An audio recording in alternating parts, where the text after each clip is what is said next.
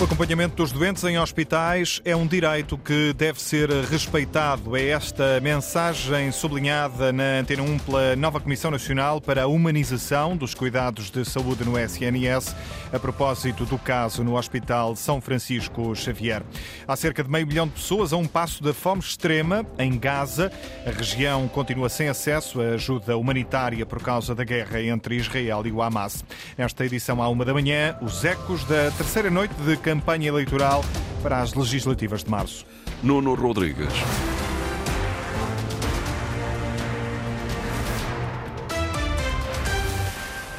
A nova Comissão Nacional para a Humanização dos Cuidados de Saúde no SNS lembra que o acompanhamento dos doentes em hospitais é um direito que deve ser respeitado.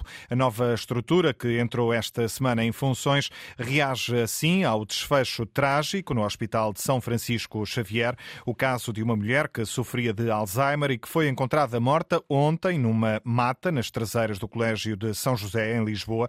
Estava desaparecida desde dezembro do ano passado, depois de ter dado entrada sozinha nas urgências do São Francisco Xavier já que o marido foi impedido de a acompanhar.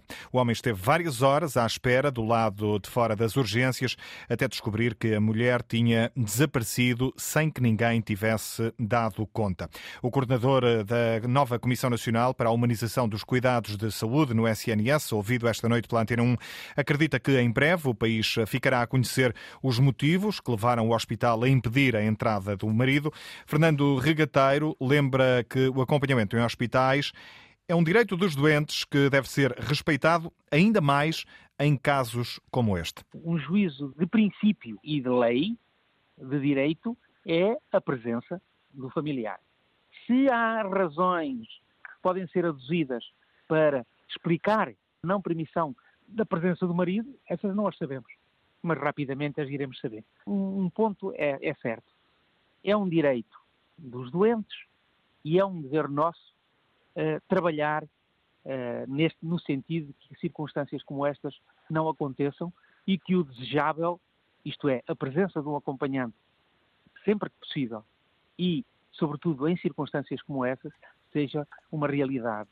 Fernando Regateiro eh, sublinha que a presença de um familiar é fundamental, em especial quando falta autonomia ao doente, mas eh, também reconhece que o acompanhamento nem sempre é assegurado. Há condições, mesmo na própria legislação, que eh, levam a que não seja permitida a presença de familiares ou que seja restringida a presença de familiares. No caso desta doença, era muito desejável que a presença se concretizasse e, portanto, o não ser concretizado merece ser escrutinado e, por maioria de razão, na ausência da autonomia de decisão, eu não sei em que grau, portanto não me posso pronunciar, infelizmente, mas quanto menos autonomia um doente tem, mais necessidade há de atender a essa circunstância e permitir a presença de um acompanhante, quer para apoiar o diagnóstico, quer por valia terapêutica também coordenador da nova Comissão Nacional para a Humanização dos Cuidados de Saúde no SNS, ouvido esta noite a propósito do caso no Hospital de São Francisco Xavier.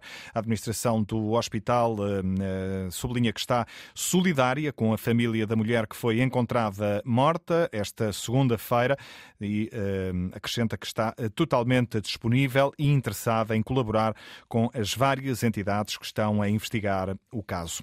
Luís Montenegro reforçou esta noite o apelo ao voto útil nas eleições de março, lançando o desafio aos desiludidos do PS e aos indignados do Chega. Num comício na Universidade da Beira Interior, na Covilhã, Luís Montenegro voltou a garantir que não vai cortar nas pensões e pediu o fim das campanhas de medo no Namaral. Primeiro, um aviso. Não vale a pena fazerem uma campanha de medo sobre AD. Não vale a pena. Depois, na Covilhã, no auditório da Universidade da Beira Interior, Montenegro garantiu querer fixar e atrair os jovens que tiveram de emigrar, essenciais para a economia do país, disse e expôs três compromissos para com os pensionistas. Atualizar as pensões todos os anos, de acordo com a fórmula que a lei prevê. Primeiro compromisso. Nós vamos, sempre que possível e na medida do possível, fazer aumentos extraordinários de maior dimensão para as pensões mais baixas. E nós vamos, terceiro compromisso, fazer evoluir o valor de referência do complemento solidário para idosos para no fim desta legislatura, primeira, atingirmos o valor de 820 euros. E já se vê Montenegro a ser primeiro-ministro por mais de quatro anos. E numa segunda legislatura, fazer equivaler esse valor de referência ao montante do salário mínimo nacional atualizado na altura. E se à tarde Montenegro garantia que abandonaria um governo que possa liderar-se cortar um cêntimo nas pensões, na Beira Baixa foi mais longe. Se eu falhar qualquer um destes três compromissos, se eu falhar como Primeiro-Ministro qualquer um destes três compromissos, se eu falhar, eu próprio abandonarei as minhas funções. É mesmo um compromisso de honra. É um compromisso de honra. É um compromisso de honra. E por isso diz Montenegro que não fala para os partidos, não perde tempo com troca de piropos, frisou e repetiu: fala isso sim para cada um dos portugueses. A campanha da Aliança Democrática esta noite na Covilhã, com Pedro Nuno Santos na Madeira. O líder socialista desafiou Luís Montenegro a travar a recandidatura de Miguel Albuquerque à liderança do governo regional e lamentou que a AD não vá ao arquipélago em tempo de campanha eleitoral. Respeitar os madeirenses e os porto-santenses é em cada ato eleitoral vir comunicar com eles é por isso que nós, na campanha legislativas, não podíamos deixar de estar aqui convosco, de estar aqui na Madeira, por respeito à Madeira.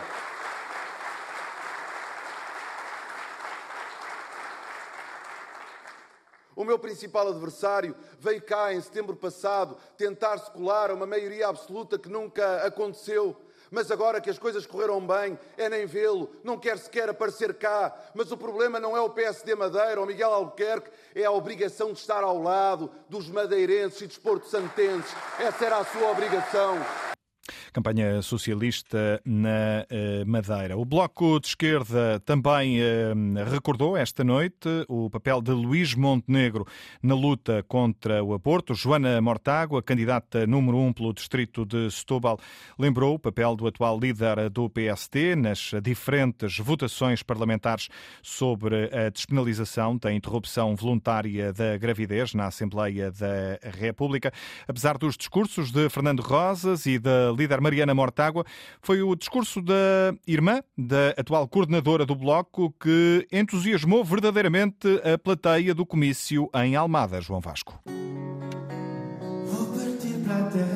A noite do Bloco na incrível Almadense contou com a atuação do músico Benjamin e até com novas farpas de Mariana Mortágua a Passos Coelho. Retorna a um comício do PSD e vem garantir fidelidade eterna à política dos cortes e das privatizações. E ainda acrescenta aquele cheirinho a racismo. Mas foi Joana Mortágua quem mais entusiasmou a sala. A número um pelo distrito de Setúbal também pegou nas palavras do antigo primeiro-ministro. Querem falar sobre insegurança? Falem sobre a insegurança que as mulheres vivem todos os dias às mãos da violência de género. Joana teorizou ainda contra o excesso de cenários que têm sido debatidos nos média nos últimos tempos. O que é que acontece se o PS ganhar? O que é que faremos se o PSD perder? O que é que fazemos se o Cavaco voltar? O que é que fazemos se formos invadidos por zombies? A deputada fez depois um ponto de situação sobre o aborto em Portugal. Tenho ouvido Pedro Nuno Santos a dizer que tem orgulho na governação dos últimos anos. E é daqui da Almada que lhe quero dizer está enganado. Que o Serviço Nacional de Saúde tem falhado às mulheres deste país e que essa irresponsabilidade tem de acabar. Mais à frente, recordou que houve uma figura destacada do PSD que se posicionou sempre contra a interrupção voluntária da gravidez na Assembleia da República. Luís Montenegro. Luís Montenegro esteve contra o direito do aborto, contra o direito ao aborto, sempre que pôde no Parlamento. A sala aplaudia este discurso centrado nas mulheres. Joana galvanizava-se e rematava. No dia 10 de março, votamos como mulheres, votamos no Bloco de Esquerda. Campanha do Bloco de Esquerda esta noite em Almada. Estes e outros argumentos da campanha para ouvir eh, na Antena 1, nos noticiários à hora certa e também nos jornais de campanha ao longo do dia, às nove e meia da manhã e às cinco e meia da tarde.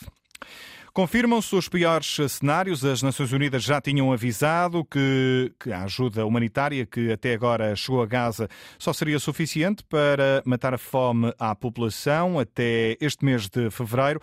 Agora, o responsável da ONU para os assuntos humanitários eh, explica que um quarto da população na faixa de Gaza está à beira da fome extrema.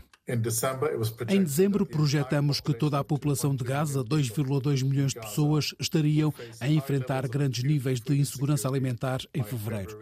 É a pior taxa de insegurança alimentar alguma vez registrada no mundo e aqui estamos no fim de fevereiro com pelo menos 576 mil pessoas em Gaza, um quarto da população a um passo da fome.